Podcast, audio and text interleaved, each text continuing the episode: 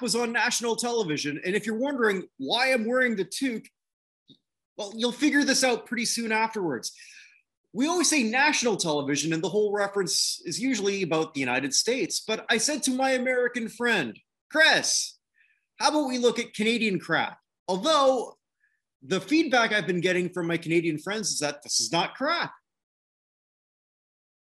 What do you think? We're looking at the Beachcombers, the oldest episode I could find. Yeah. Hey, Kirk, it's uh, good to be on again. Um, yeah, you know what? I didn't think it was crap either. I thought it was cute. I didn't think it was like Emmy Emmy level, you know, American Emmy level television. But I didn't think I wouldn't call it crap.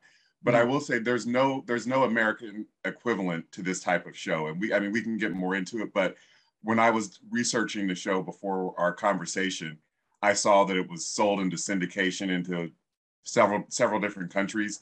And it's interesting because I was thinking the only place I could see this airing in America is either Saturday morning television, uh, like in syndication, or on PBS, because there's no, in this era, the 70s up through the early 90s, there was no show that was this equivalent. You could call it a family sitcom because it had like family friendly Which it was. you know PG type humor. Mhm. But most, but all family sitcoms in America were on videotape, um, and they involved you know, you know actual biological family like mom, dad, kids, Mhm. um, and shows like Wings and Cheers that were around like sort of a workplace setting or a you know a, a, a destination for lack of a better word. They were they had more saltier adult humor like Cheers, Wings, as I mentioned those shows all had saltier adult humor and this was almost borderline like if this had this was on like the christian broadcast broadcasting network they don't overtly mention religion except for the trying to scare relic making him think he's uh yeah. dead but this is almost like a, an after school special like oh be a good person um so that's the i could have seen it being an after school special on pbs or saturday morning tv that's the only thing that's the only way i could have seen it airing in the united states Mhm. Well, I think the reason that I picked this is I don't exactly, a lot of my Canadian friends have fonder memories of this show than I do. Uh, personally, this is sort of what, when I look, look back as a kid, the way I remembered, and you and I have talked about this before, I can't remember if it was on air or off, where I would look at Canadian television and just for historical reference, so I was born in 72. This episode would have been in 75. So you, the coming of age of, of learning of television, not that I guess kids today, they don't even think of television, they think of other things, I suppose, um, in terms of streaming and whatnot. But it would have been in the late 70s, early 80s. And then we would have the Canadian shows and the American shows, you know, because like Mhm. almost everyone in Canada, you could get 90% of our of the population of Canada is within 100 uh, kilometers of the U.S. border. So more Okay. often than not, you're get you were getting the ABCs, CBS, NBCs like, like I did. We would get them all from Buffalo before. Then you get cable, and you're still getting all the Buffalo ones in New York. Uh, so as a kid, I could see well, there's certainly a difference in terms of production values, acting, just just every little thing there. And this, for me, th- thinking as a Canadian, this is our most successful show because it was. That show started in 72, I think lasted until 88 or 90. I remember watching it as a kid, just thinking, meh. And then a lot of the feedback I got from my friends when I just put this out over Facebook was, oh, yeah, we remember this. Don't necessarily remember any episode, but it just made me feel Canadian. Okay. Which is interesting because it didn't strike me as like particularly Canadian. I mean, I don't I don't even know what that is since I'm not Canadian. But it Yeah. like I said, if I would have encountered this on American television, it wouldn't have stood out necessarily, except for the tone. Sure. It wouldn't have been in prime time, definitely. and, and that might be another thing with me, right? Is growing up in the suburbs of Hamilton, Ontario, in a, in a much bigger city now called Burlington, the adventures of loggers doesn't speak to me either. I don't know anything about loggage log, log salvaging. I didn't even know that existed. Beyond this show, I still know nothing more about it. I didn't even I don't even know how that's an industry. I guess loggers, the regular loggers are really bad at it, so they keep dropping things. I don't know. Okay. I, I, I can't really understand it. But I, I thought it would be sort of fun to look at this show from my memories and then yours with a completely fresh perspective.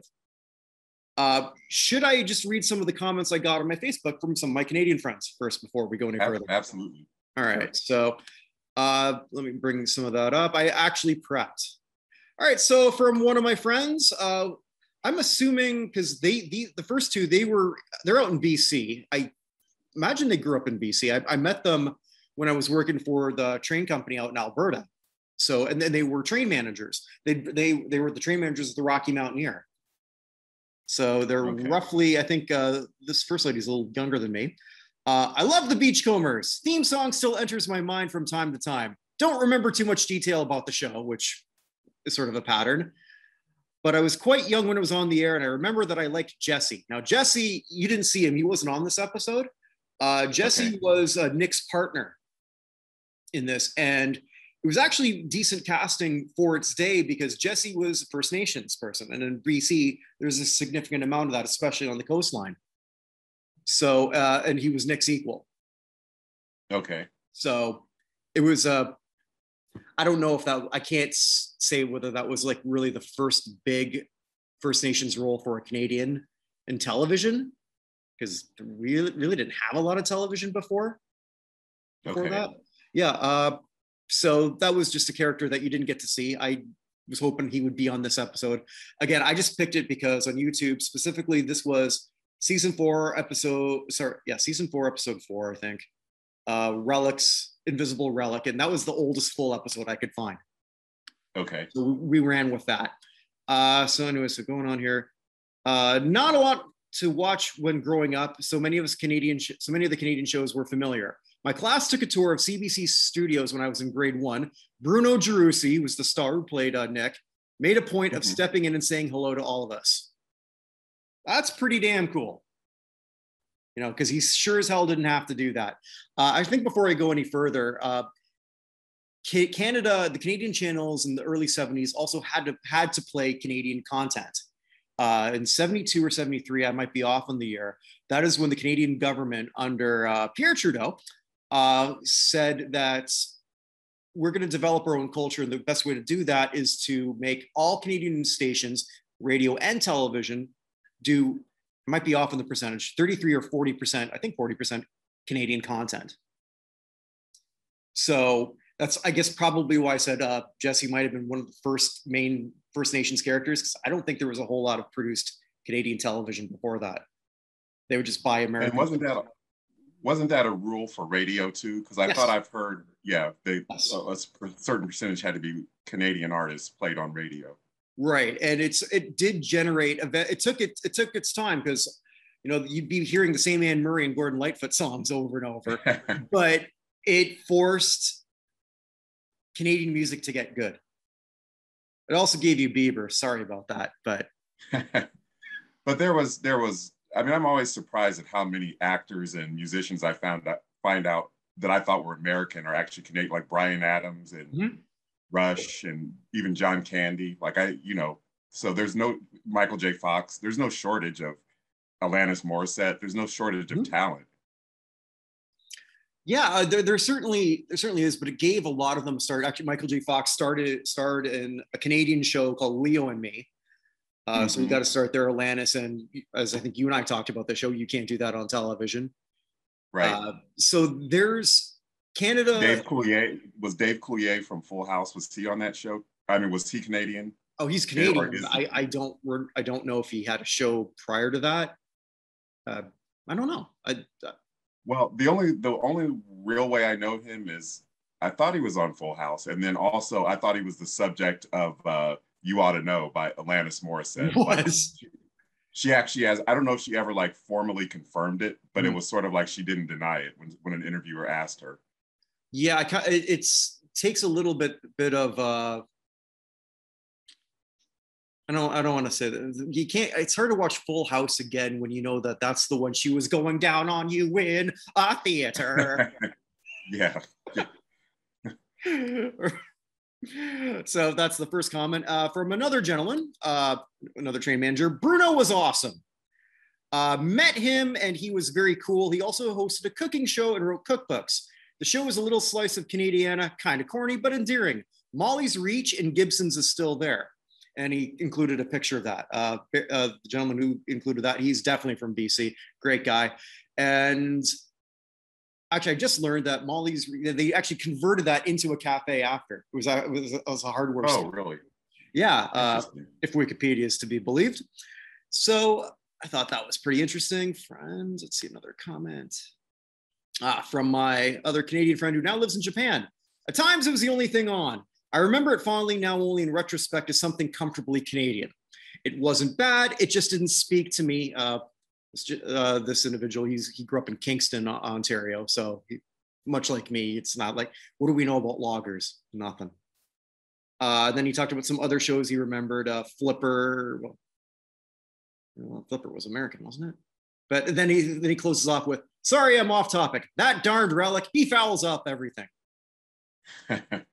which is pretty much what Relic always did. That's the only thing I really remembered of that show was that Nick was the good one and Relic always caused mischief. I remembered nothing else. Uh, from one of my good friends, love the Beachcombers. When I was in BC, I could have made my way out to Gibsons. Sorry, that didn't happen. Uh, from another one, uh, I Brad Nelson, who now is one of my co-hosts on How the Hell Did This Go Number One. I remember watching it on occasion, though gun to my head, I couldn't tell you the plot of any show. I've also been to Molly's Reach, and it's pretty damn good. So a lot of positive, but nothing specific. So okay. Quite a bit of nostalgic for, and I think for a lot of us when we get older, just for simpler times. And this was simpler Yeah. times in Canada. I don't think there was any truckers uh, holding holding that area hostage. I'm not, and I'm not making a political comment one way or the other. Yeah. Making a, an attempt at a joke for anyone worried about what wing I'm on. I'm wingless. The, the, the, the world was a less volatile place, or it seemed to be. Well, certainly in this show it was. Mhm. Uh, so yeah, and then I looked at some of the comments too from this actual episode on YouTube. So I thought that might be sort of worth uh, looking at first too. And again, it's, it's much of the same thing from my friends who commented to me. Uh, excellent upload with, and actually that's not really anything here. And mostly it's just really the same thing. Just nobody really seems to remember too much of this other than these are great memories from when you were a kid. Uh, and I guess I just it's it's the cynic in me. I never got into the show, couldn't couldn't get into it. I remember my brother, who's much older than me, he was stationed in a Canadian Forces base called Alerts, which I don't think is there anymore. It's been repurposed. So it was like right, it was actually closer to the North Pole than the Arctic Circle. That's how far north it was. So Oh, wow. yeah. So they would, so CBC would send entertainment and they keep sending the beachcombers, and he wasn't too happy about that.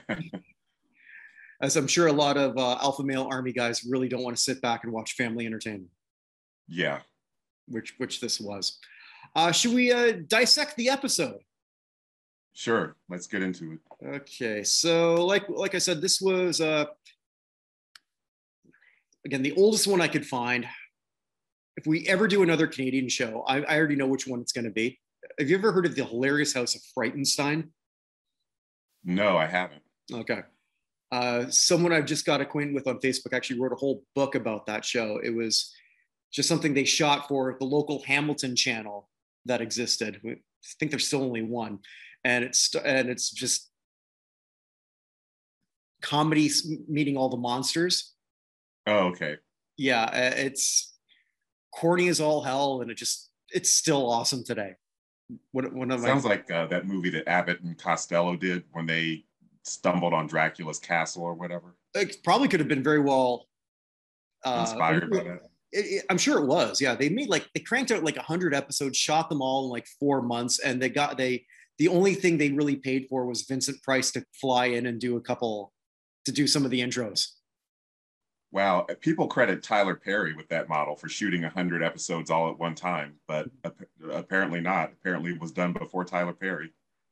Yeah, well, there you go. Team Canada. Every now yeah. and then you come up with something. So the title of this, it's Invisible Relic, uh, aired in September of 1976. Uh, starts with the opening music. Uh, what do you what do you think of this opening theme here? It's it's very unique, don't you think? I don't honestly, I don't remember the opening music. Ah, blasphemous! dun, dun, dun, but were there lyrics, or was it just an instrumental? Yeah, it's just a, an instrumental that was, you know, very peppy and upbeat, and starring Bruno Gerussi.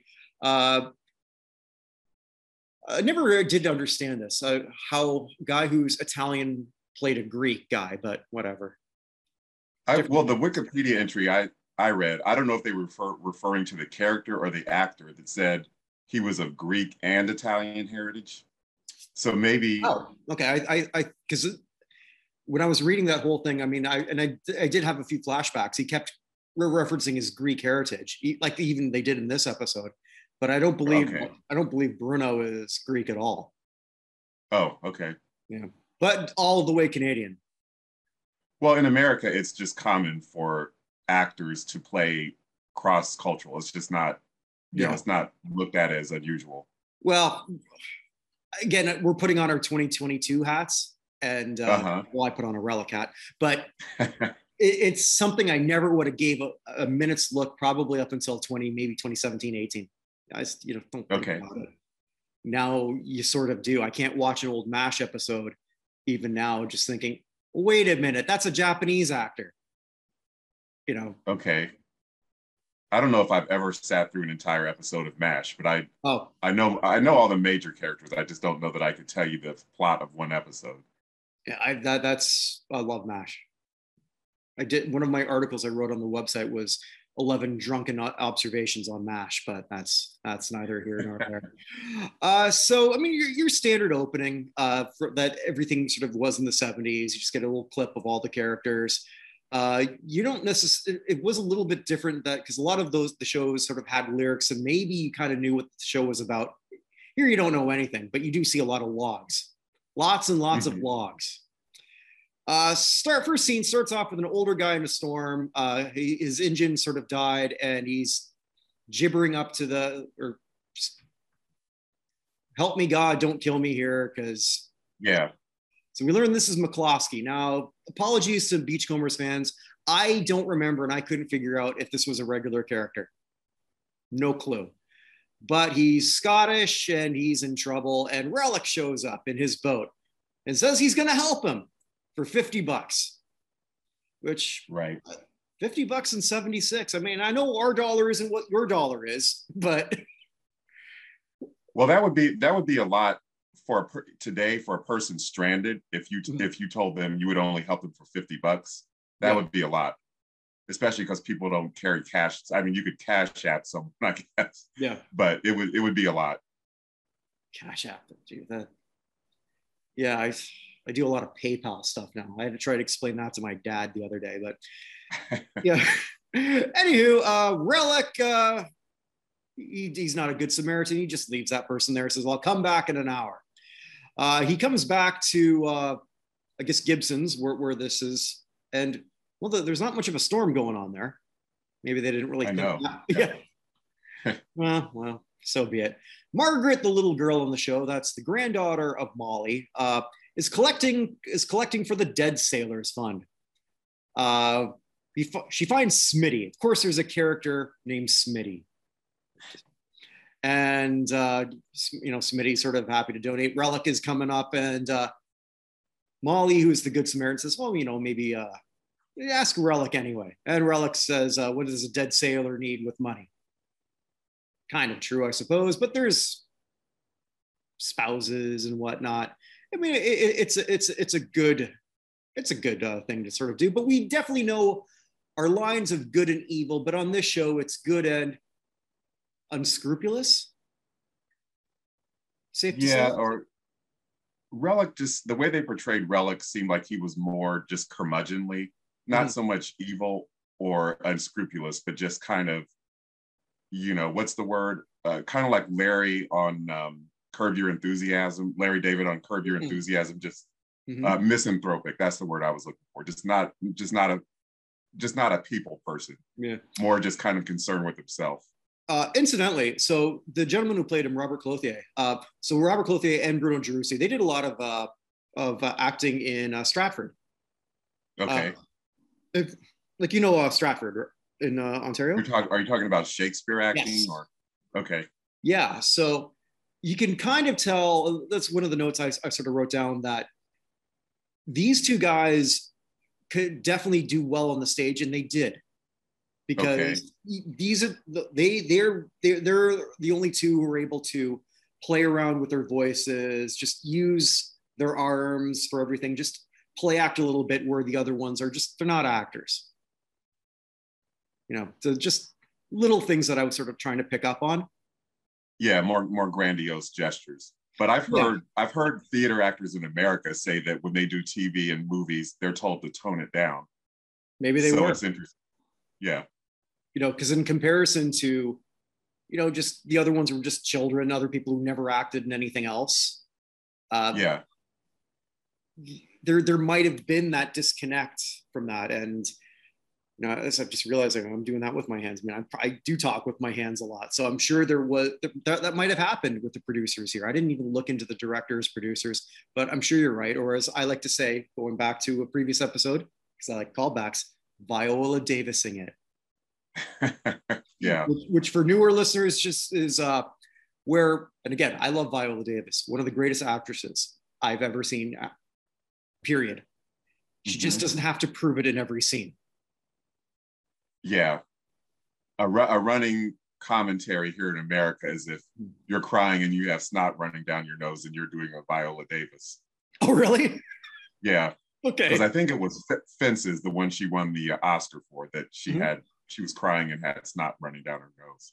Oh, really? Okay, I'll have to watch. Talk about lack. Yeah, talk about lack of uh, lack of concern with glamour. That's another reason why she's so awesome. Yeah. Just even that first uh first uh what was the show?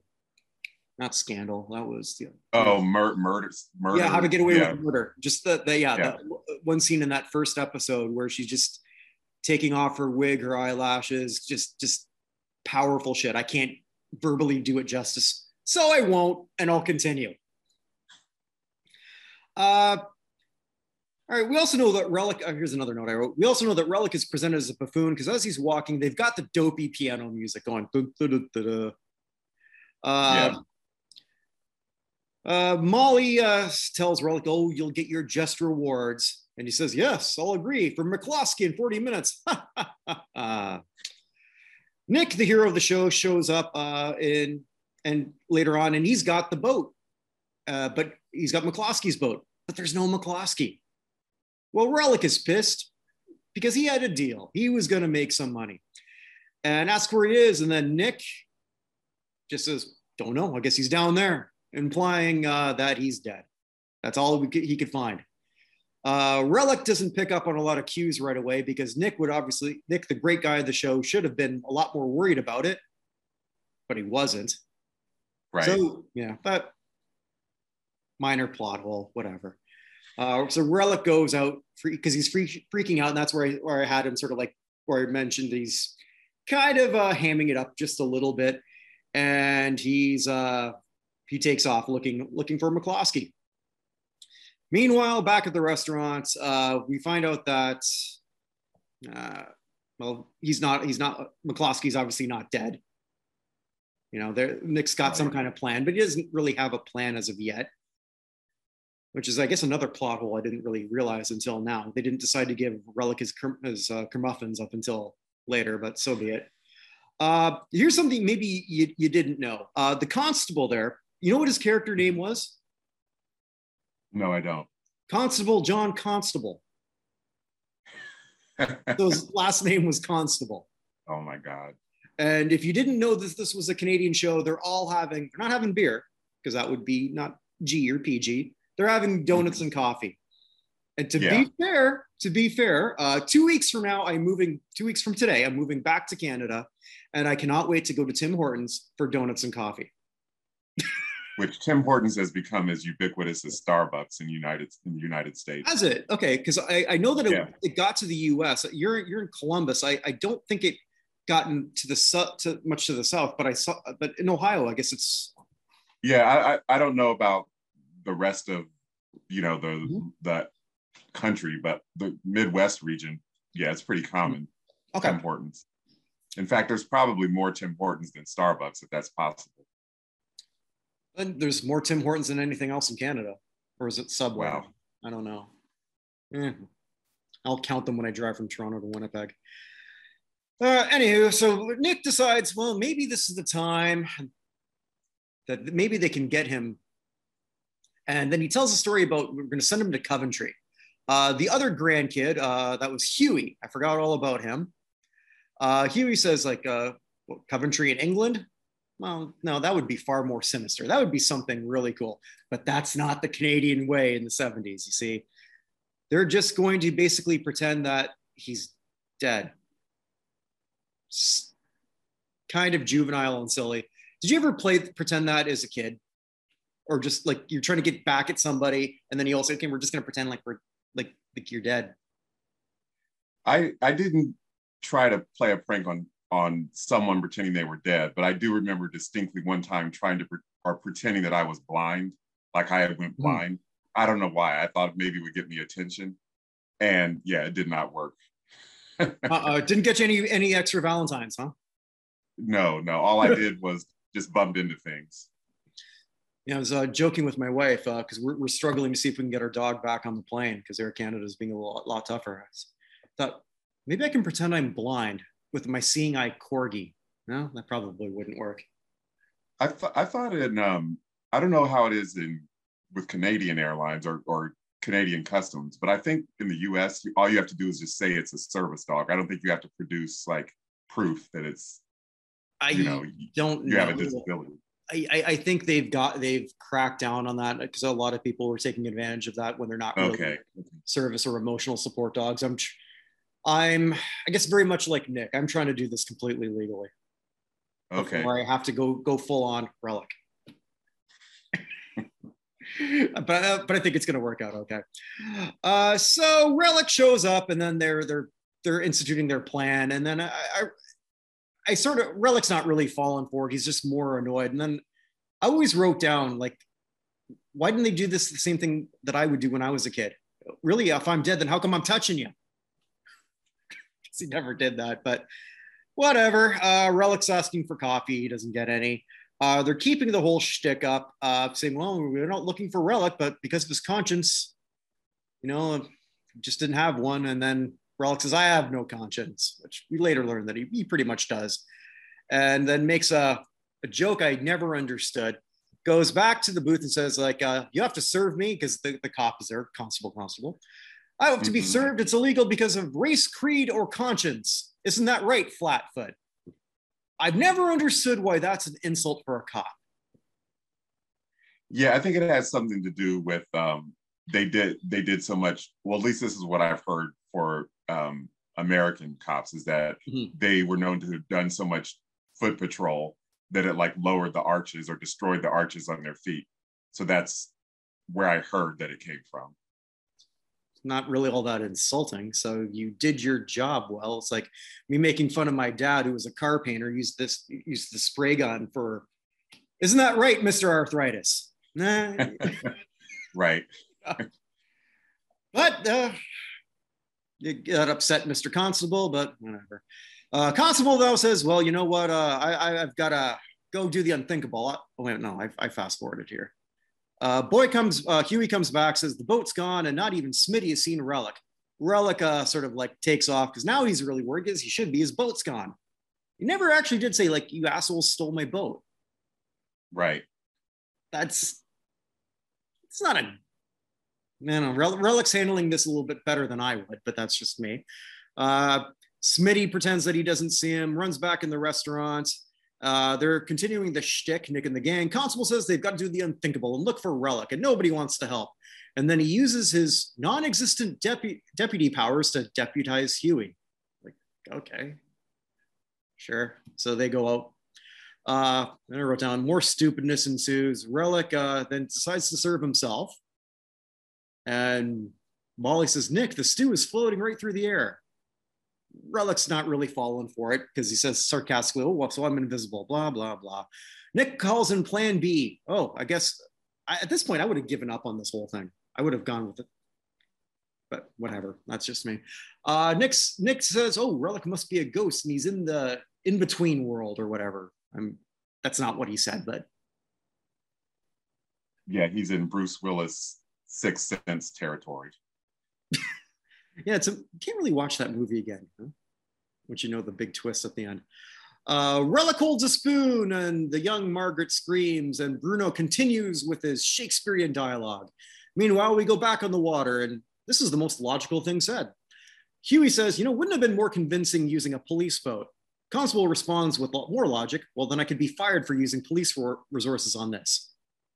You're literally doing police resources now by right leaving you're you're not in the town you're just on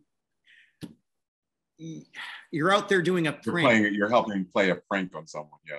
Yeah so yeah okay. I found out found, found in later episodes uh, just the opening things because it was the same character. So his you know you know they have like starring so and so starring so and so and well the guy who played the constable got starring his name I forget his name. And his clip was somebody running over his feet and him going ah! You know like so clearly he was um, not exactly the most competent individual. I think if you and I ever decide we're going to go do a crime spree, that's where we're going to go do it. Yeah. So that that's you know that's an age old trope. The Keystone cops, the bumbling cops, they can't mm-hmm. can't fight crime. Obviously. Yeah, they're either corrupt or incompetent. Sometimes both. Mm-hmm. Mm-hmm. Sometimes in real life they are. So there you go not trying to offend all cops. You know that every profession has them. Send emails to Kirk Buchner. yeah. yeah, send your hate mail at kirk.buchner at notinhallofame.com. Uh, okay. Yeah, why not? Uh, I have gotten hate mail before, actually. Have you really? Oh, yeah. Uh, yeah. Uh, for actually, yeah, the biggest one was rank saying that Tim Duncan was a better basketball player than Kobe Bryant. Oh, I okay. still maintain. I think actually was a death threat. Oh my God. Yeah. Or could be perceived as such, but so be it. People take sports seriously. That was actually before Kobe passed that I had that I said that. So that's what I said. People yeah. just take sports, period. So do seriously. I, but not to the point where if anyone disagrees with me on an opinion, I'm going to wish death or scabies upon them. okay, you don't agree with me. Tell me why because I can tell you why I have this. Either way, I've, I've gotten off topic again. Okay, so back at the house, uh, Nick is Nick is using more hocus pocus. They're coming down the stairs. Margaret's got a sheet on, holding a candle. Uh, Relic blows out the candle. He's more annoyed than believing any of this. But I'll, I'll give this guy his acting chops. I'll give it to him. He's doing all these facial expressions to make it look like, oh, this is bullshit but maybe. Yeah. Did, did you get that vibe too, Chris? Yeah, I thought they they struck the right tone because hmm. it would have just been completely unbelievable if he would have been like totally spooked out, like, oh my God, I'm dead and mm-hmm. I don't I don't know it, or I'm, you know, I'm caught in purgatory. I can't, you know.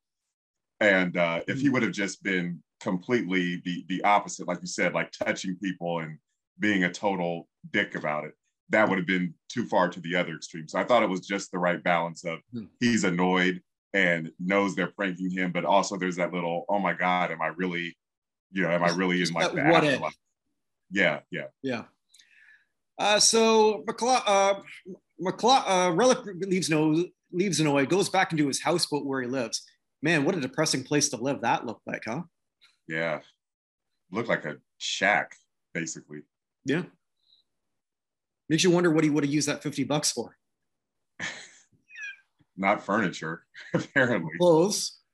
Yeah. Or anything. Okay. Uh, McCloskey comes down the stairs, said he'd rather eat, so he's not exactly presented as somebody who's super intelligent either. Uh, gang comes out, uh, the boat comes back, and they're carrying a body bag. Uh, Relic again, he's got he's got that acting like, well, I know that's not really me, but but what? No, it's not me. Uh, Nick says they should say something. Constable says, well, I guess a police report will do. uh, and they're carrying it like it's a funeral procession. Uh, McCloskey comes out uh, confronting Relic, and he's just like with they just put seaweed, seaweed. all over him. Yeah. Like uh, McCloskey, is that you? Because uh, I think at this point he sort of forgot that maybe he forgot all about McCloskey. Yeah. Yeah. And uh, then they all laugh. It was a little lame, but so be it. But Relic is just because you can't have him be a totally bad guy. He drops a bunch of cash on purpose as he runs into his houseboat shack, house shack. Let's call it a houseboat shack. Which uh, Nick says, okay, it's going to the Sailors Fund, and cue to credits. Now I couldn't the way he the way uh, Relic dropped the money. I was confused by that. I wasn't sure if he was like trying to like oh, I'm not really giving you this money. It, like I'm trying to pretend it fell out of my pocket. Was that was that the?